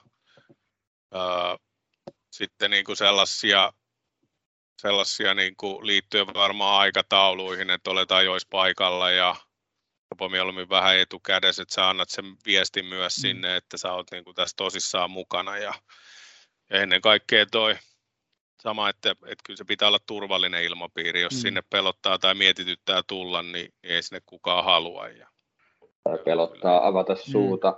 kertoa mm. oma mielipide asioista valmennettavalle tai valmentajalle. Mm. Niin, kai siellä pitää siellä yhteisössä olla sellainen, niin kuin me toivotaan työelämässä. Mennään itse töihin, meillä on turvallista olla siellä, niin siellä nuorellakin. Tämmöinen ihan termi on, että psykologinen turvallisuus, niin, niin, niin että se olisi tavallaan, että sellaisia sanallahan löytää aika paljon netistä, kun laittaa että psykologinen turvallisuus, niin asiantiimoilta aika helkutisti asiaa, niin Jos ei muuta, niin joku voi googlettaa ja katsoa, mitä se tarkoittaa. Joku Kertoo meille sitten, mitä pitäisi niin. tehdä. No tästä aika loppu, loppu hyvin, niin tota, vähän laittaa, että mun mielestä että jokainen nuori tarvitsee ympärilleen turvallisia, läsnä olevia, kiinnostuneita aikuisia. Mm. Se on varmaan niin kuin sellainen, ollaan kaikki sitä mieltä ja, ja tota, pitäisi olla myönteisiä ja kannustavia vuorovaikutussuhteita elämässä. Sitähän me kaikki niin kuin tarvitaan. Ja, ja kyllähän urheilu ja liikunta, harrastukset niin kuin takaa varmasti mm. niitä, kun me vaan saadaan niitä lapsia ja, ja liikkumaan tai harrastamaan. Ennen kaikkea puhun just nimenomaan harrastamisesta, koska kyllä tässä itse on joutunut sitä, sitä ta, ei taistelua, mutta sellaista niin kuin ideologiaa tai, idea, tai sen ajatuksen kääntämistä, että mitä kaikkea ne lapset voi ja nuoret harrastaa. Että et mitä kaikkea siihen kategoriaan alle voi lyödä ja se ei tarkoita, jos ei se mua kiinnosta, niin se ei voi olla harrastus. Et se on niin kuin, mm. ja jotenkin siihen löytyy niitä keinoja ja tukimuotoja. Ja ennen kaikkea, niin kuin, jos me mietitään tällaisesta niin kuin seuratoiminnasta, niin siellähän on niin kuin tosi hyviä turvallisia elementtejä seuratoiminnasta. Aloitetaan sieltä alhaalta ja pikkuhiljaa kuljetaan sitä polkua aika useasti myös siinä samassa turvallisessa porukassa, toivottavasti turvallisessa porukassa. Mm. Ja siellä pikkuhiljaa opetellaan niitä, niitä erilaisia taitoja ja mä koen, että muissakin harrastuksissa on se mikä vaan, niin se olisi niin kuin tosi tärkeää, että se polku löytyisi, mistä niin kuin joka vaiheelta tai joka askeleelta löytyisi sit niitä aina siihen ikätasoon sopivia keinoja lähestyä niitä asioita ja tuoda niitä asioita niin kuin esille ja ottaa rohkeasti puheeksi ja ehkä niin kuin joskus käyttää sitä aikaa muuhunkin siihen, kuin siihen itse harrastukseen, jotta me voitaisiin sitten niin kuin kauniissa maailmassa ehyempiä terveellisempiä nuoria ja aikuisia tulevaisuudessa saada. Mutta että saataisiin luotua sitä, että se on niin kuin aika iso. Tota, vähän sivuttiinkin näitä, että on ollut esimerkkejä, että on julkisuuteen tullut. Ketä tulee mieleen nyt liittyen mielenterveyshaasteisiin, ketä on tullut niin kuin julkisesti tämmöisiä tunnetumpia henkilöitä mieleen? No mun tulee toi oliko se Jalvanti mm. pelikanssista just esiin ongelmien kanssa, mitä on tullut taklauksen jälkeen. No siinähän olisi taisi olla, että on, oli saanut osumaa, sitten oli ollut vähän mm. aikaa mm. sivussa, sitten vähän lähtenyt ja oli uudestaan ruvennut tulee oireita ja, ja, ja sitten tullut niin kuin mielenterveyteen liittyviä oireita. Ja, ja vahvasti on niin kuin kuntoutumisvaihe tai, tai edelleen päällä, että tiedä, miten sitten etenee. Mitäs Mikko? No kyllä mä nostan, aika paljonhan niitä on tullut mun mielestä jotenkin, kun Taavi Vartiainen avasi tämän oman taustansa esille silloin aikoina, siitä on jo vuoden verran, onko, voi olla, on varmaan enemmänkin. ainakin. Joo, mm. avasi sen, niin mun mielestä se, vielä, se aiheutti sellaisen positiivisen kierteen, että se, jotenkin tuntuu, että lätkäpiireissä ainakin ruvettiin puhumaan asiasta vähän enemmän. Että mm. Oma mielikuva on sellainen, en tiedä onko tapahtunut näin, mutta mielikuva on sellainen. Ja meillä on aika pitkään ollut se, että näistä ei ole niin kuin peliurilla tai aktiiviaikana puhuttu, että sitten me törmätään näihin lopettaneisiin, jotka ovat käyneet mm. niin sanotusti aallon pohjalla. Siihen on mm. ollut päihteet ja ja kaikki muu mahdollinen mukana ja, ja sitten on niin kuin todettu, että heillä on mielenterveydellisiä haasteita tai ongelmia. Se on ehkä se, mikä on itsekin aina ihmetyttänyt, että miksi meillä ei mukaan urheilussa tai liikunnassa voi olla niitä samoja probleemia, mutta tämä on ollut se pitkä keskustelu, että, että ihan sama kuin varmaan työelämässä vielä tällä mm. hetkelläkin kuin, kuin no, noissa tällaisessa aktiivi, aktiiviurheilussa, niin niin sitä koetaan, että se saattaa olla jonkunlainen ää, negatiivinen asia, mm. että sä saat leiman siitä tai ja että sä oot jotenkin huonompi tai heikompi mm. jossain asiassa, mikä on niin kuin tosi ikävää. Ja mä, mä väittäisin, että tämmöinen voi olla, olla hyvälle mallille menos just tästä leimautumisesta liittyen. Mm. Mutta että näistä asioista pitäisi vielä enemmän puhua, ja korostaa sitä, että, että, että sellaista leimautumista ei tapahdu. Että osa ihmisistä tosiaan saattaa pelätä sitä, että hän leimautuu. ja että se työyhteisö myös toimisi niin, tai se yhteisö, missä olet. Kyllä. Ja onko jääkiekon parissa pelätty myös oman työn puolesta? Että mm. uskaltaako kukaan palkata mua enää, kun mä oon kaksi vuotta sitten tullut esiin tämän ongelman kanssa.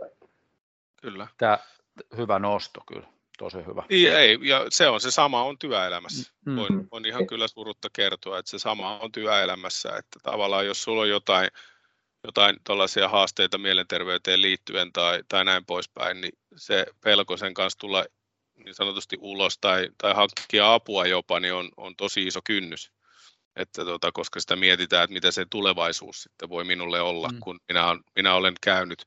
Se on vähän niin kuin väärää, että, että niin kuin tiedetään niin niistä tietystä mielenterveyden haasteista ja, ja ominaisuuksista, niin osan kanssa joutuu elää, toiset on hetkellisiä, ihan mm. niin kuin jollain menisi käsi poikki tai jalka poikki tai yrittää nilkkaa, etkä voi viiteen päivää mennä töihin, töihin niin tota, se on niin kuin vähän sama juttu tälleen karkeasti sanottuna, yhtään väheksymättä kenenkään niin kuin loukkaantumisia tai ongelmia, mutta että se on osa meitä ihmisiä ja, ja se, on, se on vaan niin kuin yleistynyt jollain tavalla, tai en tiedä onko se yleistynyt, vaan asioista on ruvettu rohkeammin puhua ja rohkeammin myös tarjoamaan apua, että niitä pitäisi pystyä mm. keskustelemaan.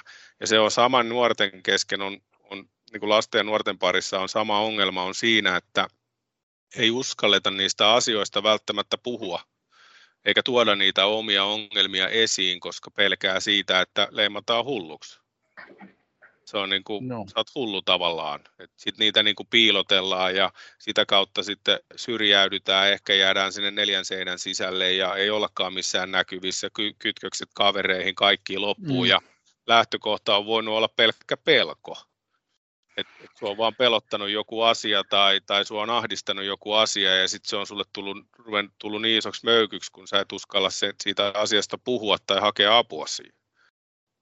Hei, vähän, vähän tähän ennen kuin päästään, ollaan taas aika hyvä aika turistu tässä näin, niin tämä perus varttikulma 15 minuuttia aina onnistuu tosi hyvin, niin, niin mennään. Onko mitään omia kokemuksia liittyen näihin mielenterveys, joko joko haasteisiin, probleemiin, ehkä jotain positiivisiakin juttuja mielellään, mitä niin kuin haluatte vielä niin kuin kertoa, että joko itse tai läheisistä tai, tai jostain ympäriltä. Että jotain semmoisia vähän ehkä esimerkkejä tähän kokemuksia.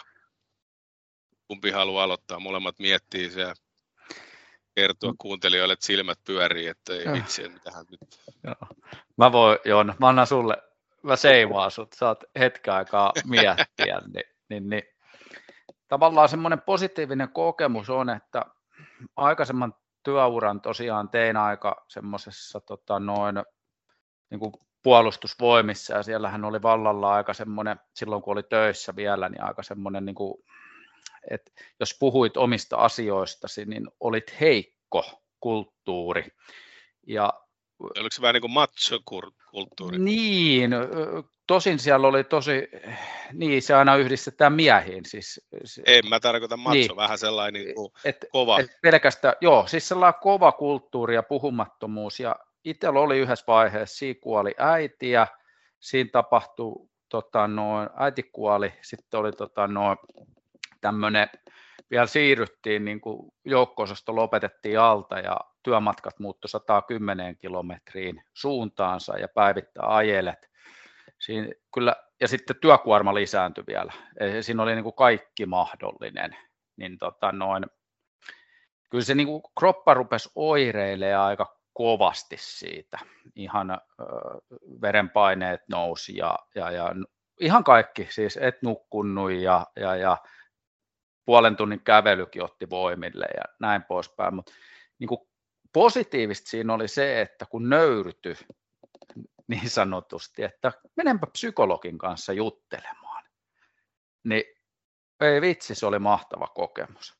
Ja se kerrat, mitä mä siellä kävin, se oli silleen, säännöllinen kuitenkin hetken aikaa. Niin se opetti paljon, mikä niin kuin kannattaa vieläkin niitä asioita poimia, mitä siellä oli jutellut. Et uskaltaa puhua ja tuo asioita esille. Ei se tarkoita, että tarvii mennä kaikkea psykologin luo juttelemaan. Se voi olla joku hyvä kaveri tai puoliso tai kuka vaan tai jossain työyhteisössä, mutta että kun puhuu asioista, niin se auttaa. Ilmanko sä Mikko käyt salilla, kun olet matsakulttuuriin Mutta sanon, että se oli entiseltä työuralta. Nykyisistä kuuntelee. Niin... Arvasa päivä kuntokeskus liikussa. tota, tai hiihtoladulla. Mm. Niin, tai hiihtola. Mulla ei silleen perhepiirissä tai tolle ole, mutta tota, tuollaisia jälkihuoltonuoria, kun on työkseen kaitsennut eri, eri vuosina tässä, niin tota, ne on mun mielestä semmoisia kivoja, jos ja kun niistä saadaan niin kuin eteenpäin vietyä niitä nuoria. Aika pohjaltakin saatu asiakas nuori kohti koulun penkkiä ja lopulta sitten niin kuin valmistunutkin ammattikoulusta tutkintoon ja, ja tota, saanut jonkunlaisen työkin, niin ne on mun mielestä semmoisia hienoja juttuja. Vaikka ei välttämättä enää itse ole siinä niin kuin loppuvaiheessa mukana, mutta sitten kun kuulee myöhemmin, että tämä sälli onkin hei töissä nykyisin, että, että mistä suosta se suurin piirtein kaivettiin silloin, silloin niin tota, ne on, ne on niin kuin hienoja juttuja nähdä ja kuulla. Kuulla, että on saatu niitä, miten se on, veronmaksajia ja meille, meille eläkkeen Yhteiskuntakelpoisia ja yhteiskuntakelpoisia. Kyllä. Se on just näin. No, mulla on ihan hyvä kattaus kyllä itsellä kokemuksia ja, ja tämä niin kuin pohjustan tätä siihen, että tämä meidän, meidän Partikulma podcast on myös yksi, yksi tavallaan semmoinen niin kuin mulle terapiamuoto, jolloin, jolloin pääsee ääneen ja joutuu vastaamaan niin sanotusti omista puheistaan aika hyvin. Ja tietenkin se, että se rohkaistaan myös, rohkaisee itseäni keskustelemaan asioista ehkä paremmin ja, ja tuomaan niitä asioita, mutta että mulla on kokemus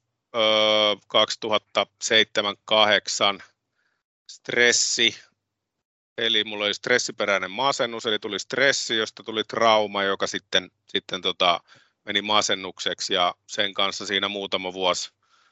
Tähän sitten olisi ollut kolmisen, kolmisen vuotta aika lailla taistelua ennen, siinä oli vuosi puolitoista, oli aika raffia taistelua, että töissä pystyi käymään – se oli ainoa iloinen asia, mutta muuten oli, oli tosi raskasta ja, ja tota, siinä niin kuin joutui samalla lailla ehkä sitten niin loppujen lopuksi, että itse on ehkä oli siinä onnellisessa asemassa, että on aina pystynyt juttelemaan ja puhumaan ja käymään niitä asioita läpi ja ympärillä on ollut, ollut niin kuin ihmisiä, että, että tota, silloinen tyttöystäväni nykyinen vaimoni on, on pitkän pätkän meikäläisen mukana kulkenut ja jaksanut onneksi olla siinä kuuntelemassa niinä hyvinä ja huonoina hetkiä. Ja edesmennyt äiti, niin meillä oli tosi lämmin suhde. Pystyttiin puhumaan erilaisista asioista, hyvistä ja, ja huonoista. Ja heidän sitten niin kuin kanssa keskustelleena kävin myös, myös sitten niin kuin kävin ihan psykiatrilla ja psykologilla alkuun ja siitä sitten pienin askelin ja siinä kohtaa oli myös se hienous, että työnantajani silloinen työnantaja ja myös nykyinenkin, niin tota, tota, tota, siellä esimiehet niin kuin otti asian silleen niin kuin, ei vakavasti, mutta siis asian vaatimalla tavalla ja, ja saatiin käytyä hyvät keskustelut ja olin pienen pätkän pois ja siitä sitten niin kuin, tavallaan toipumista ja matkaa eteenpäin, että et, et ehkä just se, että uskallus puhua ja luottaa siihen, että kyllä ihmiset hyvää sulle mm. haluaa jos sä oot itse valmis vaan niin kuin asioiden eteen tekee, niin se on. Että sitten ehkä mulle isompi on, isompi on, mitä on prosessoinut, niin itselläni on kaksisuuntainen mielialahäiriö. Mulla on kakkostyyppi, joka, joka tota, lyö omat, omat haasteet ja ominaisuudet niin kuin itselleni ja elämässäni ja, ja arjessa. Ja, ja tota, tässä kohtaa ehkä paras olisi toi puoliso kertomaan, minkälaista on elää kaksisuuntaisen mielialahäiriöisen miehen kanssa – mutta tota, mulla, on, mulla on säännöllistä hoitokontaktia ja tota, mä syön lääkkeitä, elämä on ihan jees, mulla on ihan samanlaista elämää kuin monella muullakin, mutta tota, mulle aika kau, tiettyinä kausina niin kuin elämä on haasteellisempaa ja siihen päälle mä oon aistiyliherkkä, joka kokee ja tuntee asioita hirveän vahvasti, paljon vahvemmin kuin moni muu. Että on se hyvää tai huonoa, niin, niin tota mun mun reaktiot pään sisällä on aika vahvoja ja, ja sitä kautta tietenkin se lyö haasteita meidän, meidän perheen arkeen varmasti. Ja sitten kun sit lyö kaksi aistiyliherkkää lasta tähän vielä päälle, joiden kanssa yrittää niin kuin taiteella, taiteella, niin tota, on, on niin kuin sellainen soppa välillä valmis, että ei oikein tiedä mihin suuntaan menisi. Menis, mutta että, että kyllä se itselläkin pitkään, että mä oon tosi paljon sitä niin kuin miettinyt, että, että, että miten tämän asian kanssa ja uskallanko mä puhua tästä ja, ja tota, pitäisikö tästä puhua? No pitää puhua, mutta tavallaan se niin kuin polku, jos mä mietin omaa, omaa nuoruudesta tähän ikään, ikään ja tällä hetkellä olen kaksisuuntaisen mielialahäiriön sairastava tai ominaisuuden omaava, omaava reilu nelikymppinen mies, niin kyllä mä niin kuin huomannut semmoisia taitekohtia ja, ja tiettyjä juttuja, jotka ovat vaikuttaneet ihan selkeästi niin kuin siihen, kuka mä oon ja kuka mä nykyään oon ja minkä polun mä oon käynyt. Et, et kyllä se niin kuin tässäkin nousee, että tavallaan ne paineet ja, ja odotukset niin nuorena, niin ne on ollut tosi kovat, varsinkin mulla, Mikko tietää, että, että tavallaan, tai mä oon luullut, että mulla on varmaan ollut niin kuin kovat odotukset, että on pitänyt pärjätä ja, ja olisi pitänyt päästä sinne ja tänne ja tota ja tätä, niin tavallaan ne odotukset on ollut niin isot, että, että tai mun mielestä, että mä oon itse kasannut ne niin isoiksi, että se on ollut sitten jo niin kuin vähän taakka ja se on ollut jo niin kuin ongelma tavallaan. Ja, ja sitten siitä eteenpäin niin kuin se tyhjiö siitä, kun sulta viedään se ainoa asia tavallaan, mihin sä oot tähdännyt, eikä ollut sitä varasuunnitelmaa, niin sitten sä kasailet niin kuin itseäsi uudestaan johonkin. Ja sitten sulla on ihan niin kuin käsittämättömät olet, olettamukset ja odotukset niin kuin itsestä, ja, ja sitten se niin kuin leijut siinä välimaastossa, että mitähän mun nyt pitäisi ruveta, että kun musta ei tullutkaan NHL-pelaajaa, niin tota, että mitä helvettiä mä nyt teen. Ja sitten ei olekaan mitään ja sitten sä pyörit siinä kuin tuuliviiriä niin kuin vähän kaikkea. Sitten niin kuin tuli tehtyä kaikkea mahdollista, joka aiheutti sen, että jossain vaiheessa tuli sitten niin kuin burnis. Et kun sä teet kolme neljää duunia tai kahta duunia ja oot kolme eri yhdistyksestä jossain prokkiksessa mukana ja, ja sä vaan haluat enemmän, että se niin kuin, sä jotenkin muka saavutat jotain, niin, niin se on ollut niin kuin tosi raskas ja pitkä matka. Että oikeastaan niin kuin tämän tämä niin kuin lopputulos, esimerkiksi mun kaksisuuntaisen mielialahäiriödiagnoosin, niin mä en olisi saanut sitä, jos mä olisi itse pystynyt katsomaan itseäni niin kuin peilistä ja, ja oikeasti konkreettisesti, niin kuin, konkreettisesti niin kuin, uh, miettimään, että tavallaan, että mä en ole kunnossa tai mulla ei ole hyvä olla näin tai tässä on jotain. Eli tavallaan se oli, niin kuin mä, olin, mä peilasin sitä pitkään myös, että mä oon vaan masentunut välillä et kun mulla oli ollut stressiperäinen masennus, niin mä peilasin aina niitä ajanjaksoja välillä, että se oli masennus. Sitten mä en huomannut taas niitä, mulla ei onneksi mania, mulla on hypomania, eli sellainen lievempi on se, se, se jakso, jolloin menee niin kuin vähän kovempaa. Niin tota, niin ilman niiden erottelua niin kuin itse ja ehkä myös niin kuin perhe, niin kuin puolison kanssa keskustelujen kautta, niin en mä olisi varmaan saanut sitä koskaan. Mä olisin ollut vaan, vaan ehkä masentunut silloin tällöin ja, ja that's it. Mutta se, että tavallaan se diagnoosi helpotti myös itseä siinä suhteessa, että, että sai niin kuin nimen ja, ja ehkä niin kuin sellaiset, ää, se realismin, että mitä se on. Ja sitä kautta oli myös paljon helpompi ruveta sitä olla omaa elämää. No mä puhun rajaamisesta ja, ja puhun siitä nuortenkin kanssa, että, että kun tietää itsensä ja omat oman, ominaisuudet ja niiden kanssa eläminen, niin sä pystyt niitä tiettyjä vaiheita niin kuin vähän tasottelemaan ja rajaamaan, ettei ne lähde niin kuin ongelmaksi tavallaan. Mutta että, tota, että kyllä tässä, tässä on käynyt ja sen takia tämä on nyt iso, iso tota, ulostulo tässä meidän podcastissa, mutta tota, totta kai on ihmisiä, kenen kanssa mä toimin ja on mulle läheisiä, niin he ovat tienneet jo, jo tästä, mutta, tota, mutta tämä on myös yksi iso asia, joka on yleistynyt tosi paljon nuorten keskuudessa, on tämä kaksisuuntainen, koska tota, odotukset on ihan hirveät monesta suunnasta. Sitten meidän, meidän niin kuin ulospäin meidän pitäisi näyttää, että meillä on kaikki hyvin. Meillä pitäisi olla autoa ja taloa ja venettä ja ulkomaanmatkoja ja kaikkea. Että tavallaan niin kuin se, se mieli ei vaan kestä ihan kaikkea. Se ei vaan yksinkertaisesti kestä. Ja, ja tota, niin kuin itselle nämä on tosi tärkeitä ja näitä yrittää niin kuin noiden lasten ja nuorten kanssa niin kuin käydä läpi ja tukea niissä, mutta tota, Mutta ehkä sekin tässä itsellä on se, että, että meistä ihan kaikilla tavallisilla ihmisillä on erilaisia ominaisuuksia, mutta se ei millään tavalla niin kuin estä sitä normaalia, normaalia hyvää arkea. Ja, ja jos on vaan valmis ottaa apua vastaan ja, ja vähän niin kuin peilaamaan itseensä, niin, niin elämä voi olla ihan kivaa. Se on ehkä se niin kuin tärkeys siinä. Ja molemmat on ihan hiljaa. Meinasin sanoa, tai sanonkin, hieno puheenvuoro Janne. Ja nostan kyllä tosi paljon hattua siitä, että voit tälleen tulla ulos niin, niin sanotusti asian kanssa. Niin is, is, iso niin kuin hashtag respect. Mm. Kaapista tultiin nyt Joo. vähän laajemmalle skenelle. No mutta iloisempia Mulla oli näköjään mikki kiinni, mä yritin puhua, mutta... Joo. pistää Olikohan mä laittanut joo. sen kiinni, että mä sain puhua? Se pieni vinkki, että voitko olla... Mutetettu. Kyllä. Mä täältä heittäisin, heittäisin muutaman, tota, muutaman homman. Mulla oli täällä tällainen seitsemän vinkkiä nuoria kohtaaville aikuisille. Nämä moni asia täältä tulikin jo esiin, mutta vähän tähän, että just, että kiinnostu nuoresta ja kysy mitä kuuluu. Sitten huolten ilmaantuessa ole kuulolla ja anna tukea. Eli varmaan ne hoksottimet, että vaikka itse on väsynyt, niin silti vähän niin kuin pystyisi seurailemaan. Välitä myötätuntoa, toivoa ja armollisuutta itseä kohtaan. Me tiedetään ainakin varmaan Mikon kanssa teinit, teinit perheissä ja sulla on jo vähän vanhempikin ja nuorempi siellä vielä, mutta tota, se on varmaan niin kuin sellainen, että ne jotenkin antaisi itselleen aikaa ja, ja olisivat armollisempia. Niillä on kovat, ne luulee, että me laitetaan niihin odotuksia ja heillä on itsellään kovat odotukset itsestään. Että.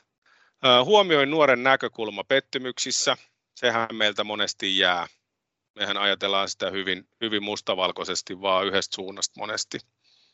Bongaan nuorten vahvuuksia, viljele iloa ja huumoria, ole avoin, opin nuorilta uutta.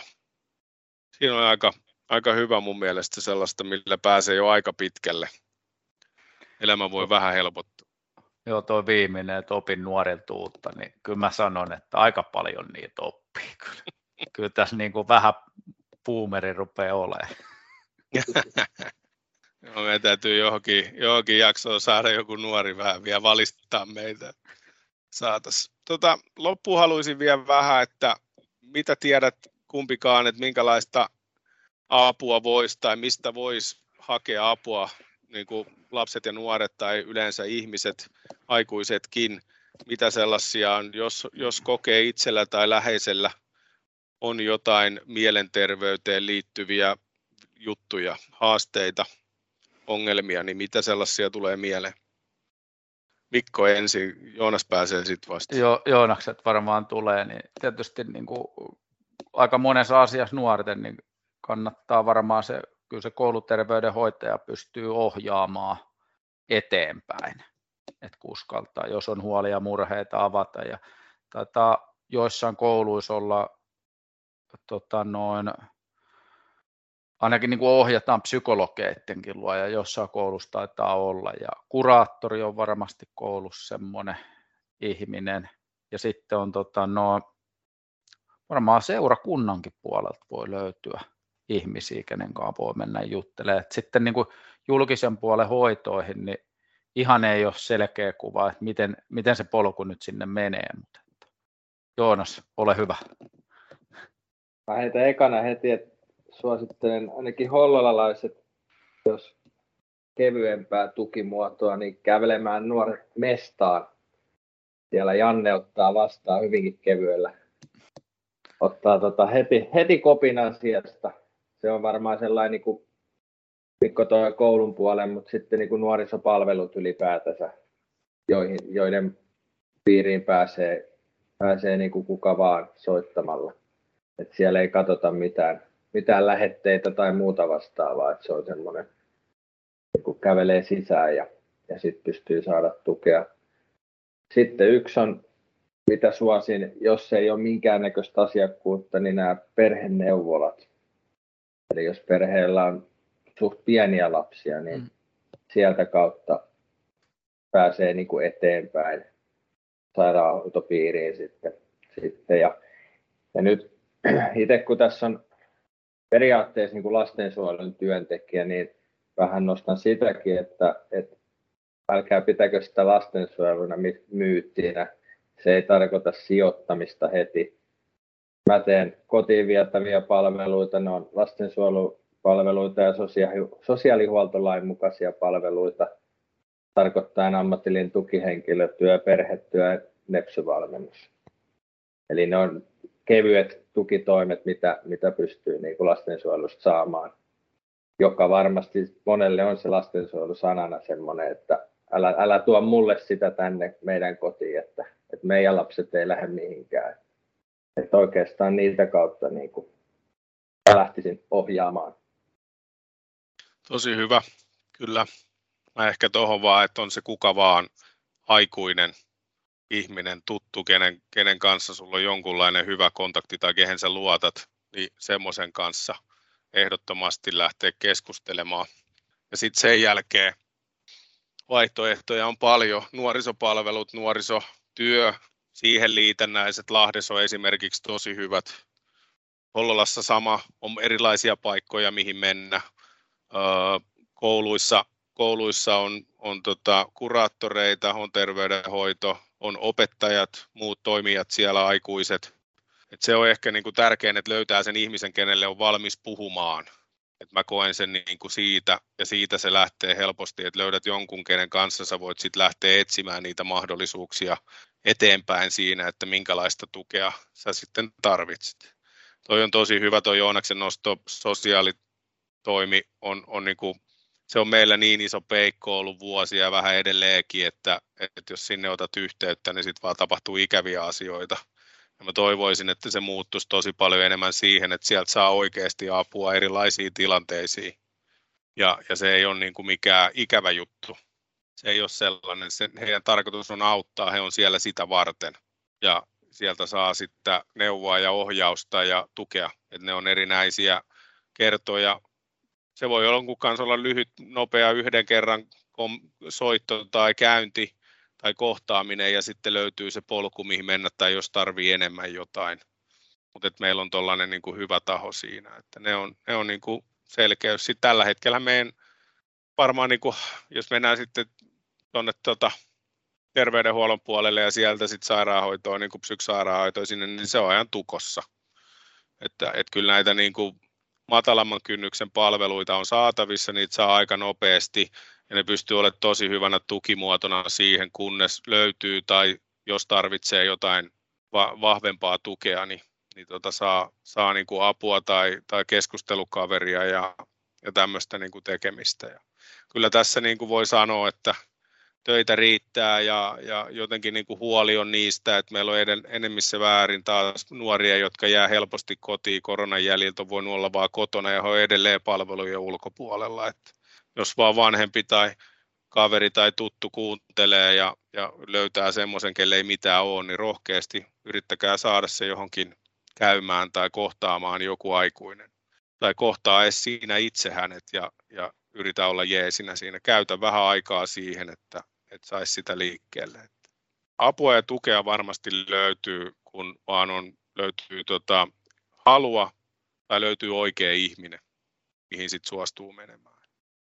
Ei mitään, hei äijät. Meillä on tota loppu yleensä ollut vähän tässä. Joonas pääsee oikein puolella hyppää vielä syvää päätyy meidän kanssa. Niin tota, viikon tai viikkojen nostot, mitä tässä on ollut jäänyt mieleen. mieleen. Useastihan se on liittynyt jotenkin urheiluun, mutta ei me kai olla ikinä oltu niin nökönuukaa, että mihin se nosto liittyy, mutta jotain Tämä tästä tä- Päijät-Hämeestä nostoja. Tämä oli tärkein, kun mä kuulin, että pyysitte mut tähän, niin mä ekana mietin, että minkä mä nostan. no, se on se hyvä, että oot kuunnellut. Sä oot varmaan se neljäs kuuntelija sitten, mikä siellä listoilla paukkuu sitten meidän kolme muun Se voi olla. Mun työmatkat menee hyvin. Mm. Ei muuta, onko, jos Joonas on, anna mennä, jos sulla on valmiina. Niin. Mä voin aloittaa, mä voin aloittaa. Se on kuule sellainen kaveri, joka on kotoisin Pollolasta, nykyinen paraolympia urheilija Tomi Taskinen, joka Aha. tota, laski eilen aamulla. Oli hänen, hänen laskut ja tota, toisen pääs maaliin ja toisen kaatus, mutta huikea suoritus kaverilta, mikä on tausta. Joo, Oliko hän 11 vuotta sitten herännyt koomasta aika lailla tasolla?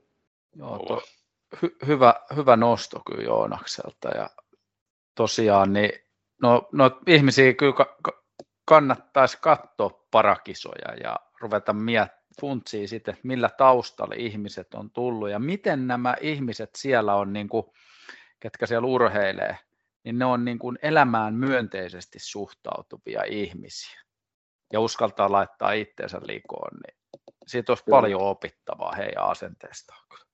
Oh. Tomin, Tomin tarinaa tuossa on seurannut, niin kuin, hän on mun rinna, ää, vuotta nuorempi. Joo, Se on niin kuin, melkein samaa ikäluokkaa, niin tullut seurattua, miten sä, hän on kuntoutunut sieltä ja nyt sitten laskee paraolympialaisissa, niin aika, aika huikea suoritus. Vielä, ei- vielä ei mitallia tullut, mutta ehkä ei neljän vuoden päästä alkaa ottaa mitalli. On. Täytyy kyllä tuohon sen verran, että on niitä tullut tuossa aina kun osuu, niin seurailtua ja on kyllä kovaa touhua. Että jos me, niin kuin, ne, joilla ei ole rajoitteita painaa jo menee niin kuin huimia juttuja, niin nämä painaa vielä sitten erilaisten rajoitteiden kanssa. Niin iso hatunnosto kyllä. Hyvä nosto. Mikko, anna mennä. Monta tänään? nyt on kaksi. Oi! En, en mä voi, hei, meillä ei ole olympialaisten jälkeen ollut podcastia, Kyllä. ja ennen olympialaisia ollut olympiajakso. Mm? Niin Jytky tuli.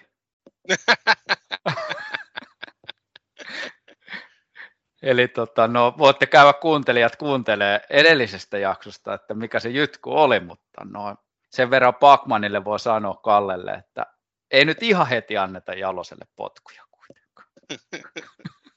Menikö muuten kenenkään veikkaukset, mitalliveikkaukset oikein?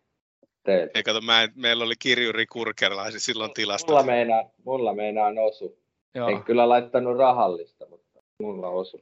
Joo, siitä tota, no, kävi silleen, että muun ja Jannen tulokset pyst- ne niin kuin tuli numeraalisesti esille. Jykän selostuksesta ei saanut mitään selvää, koska se vaihteli yhden ja 25 välillä. Hän osui siis. No, no, Joo. Eli Jykä oli oikein. 1-25. Joo.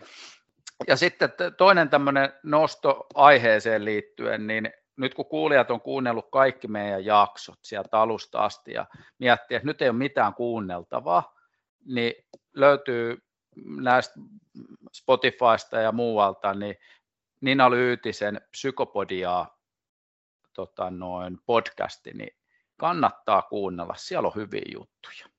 Kyllä noi Tässä. on, noi on, noi on hyviä nostoja, koska tässä aina, aina kun tulee koiran kanssa liikuttua tai käppäiltyä töihin, niin tulee kuunneltua kaiken maailman podeja, niin, niin tota, on kyllä aina kiva, kun saa jotain vähän uutta. Mulla on vaan yksi, yksi nosto. Pakko nostaa, on vuosia tässä tullut seurattua jo jalkapallon, Ja- Jalkarannan jalkapalloseura JAPS on ollut tota, toissa viikolla, kohan niin ne oli tuossa tossa, Suomen kapissa, meni toiselle kierrokselle. Ja tota, seksi, miksi mä nostan tänne, on, on aika sellainen niin kuin kiva, että, että sen verran mitä itse siitä tiedän, niin, niin siellä on niin kuin putiksen harrastajat jossain vaiheessa miettineet, että olisi kiva jatkaa. Ja että olisi kiva pelata jossain. Ja sitten on laitettu tällainen jalkarannan palloseura ja, ja tota pystyy ja he ovat pelanneet. Ja jossain vaiheessa heillä taisi olla niin kuin ikämiehet erikseen ja sitten oli niin kuin tämmöinen niin kuin normaalimpi taso, taso, en muista mitä sarjaa, mutta että kuin sen vaan nostaa, että aika hieno juttu, että tulee. Ihan sama kuin meillä monella saattaa olla höntsälätkä tai höntsäfutista, niin, niin Mm. tota, tuollaista niin kuin aktiivista säännöllistä toimintaa, niin se on kiva, että, että sitä tulee ja hekin pelaavat ihan, ihan niin kuin jalkapalloliiton sarjassa pelanneet, että se ei ole sellaista kortteliliikaa tai näin, että ovat halunneet edelleen pitää sitä yllä, niin sen halusin nostaa. Että mielenkiintoista, että en ole vielä se niin pitkälle päässyt, että kuka on seuraava vastustaja, mutta tota, se oli tämmöinen paikallisottelu Nastolan Nasevaan vastaa heillä, jonka Japs 11 ykkönen sen hoiti, että tota, seuraavaa kierrosta ootellessa. Mielenkiinnolla mm. jään seuraamaan. Joo. Kerro seuraavassa jaksossa, miten kävi tai mistä heitä voi seurata itse asiassa. Onks, onks itse niin asiassa niin kyllä heillä he löytyy ihan, ihan sivulta. Facebookista löytyy oikeasti helpoiten tota, jalkapa, jalkarannan, ja, jalkarannan palloseura. Joo, jalkarannan palloseura Japs. No niin, seuraava ottelu kaikki kuulijat niin katsomaan sinne ja pistää tunnelmaa ylös. Tota, no. Niin, eikö nytkin ollut eilenä niin nostona niin tuolla iskuareenalla ihan jokereiden eteläpäätyä myöten panit siellä. Kyllä. Jotenkin tällainen oli, että... Joo, siitä löytyy itse asiassa aika makeat videoklippejäkin, että Joo. hieno juttu. Aika se. hieno juttu, juttu jokerifaneilta, kuin miesten pelit niin sanotusti loppui ja lähtivät tukemaan. Hei, iso kiitos Joonas sulle, että jaksoit tulla juttelemaan meidän kanssa tosi tärkeästä ja mielenkiintoisesta Joo. ja ajankohtaisesta aiheesta. Kiitos, mielellään tuli. Ja toivottavasti saatte hyvän, hyvän jakson meille tehty. No. Totta Joo, kai, tosiaan Janne, Joonas, niin lämpimät kiitokset, että tuli tosi hyvä, kiva juttu. Hyvä, ei muuta kuin kohtaamisiin. Hei hei! Hei hei! Thank.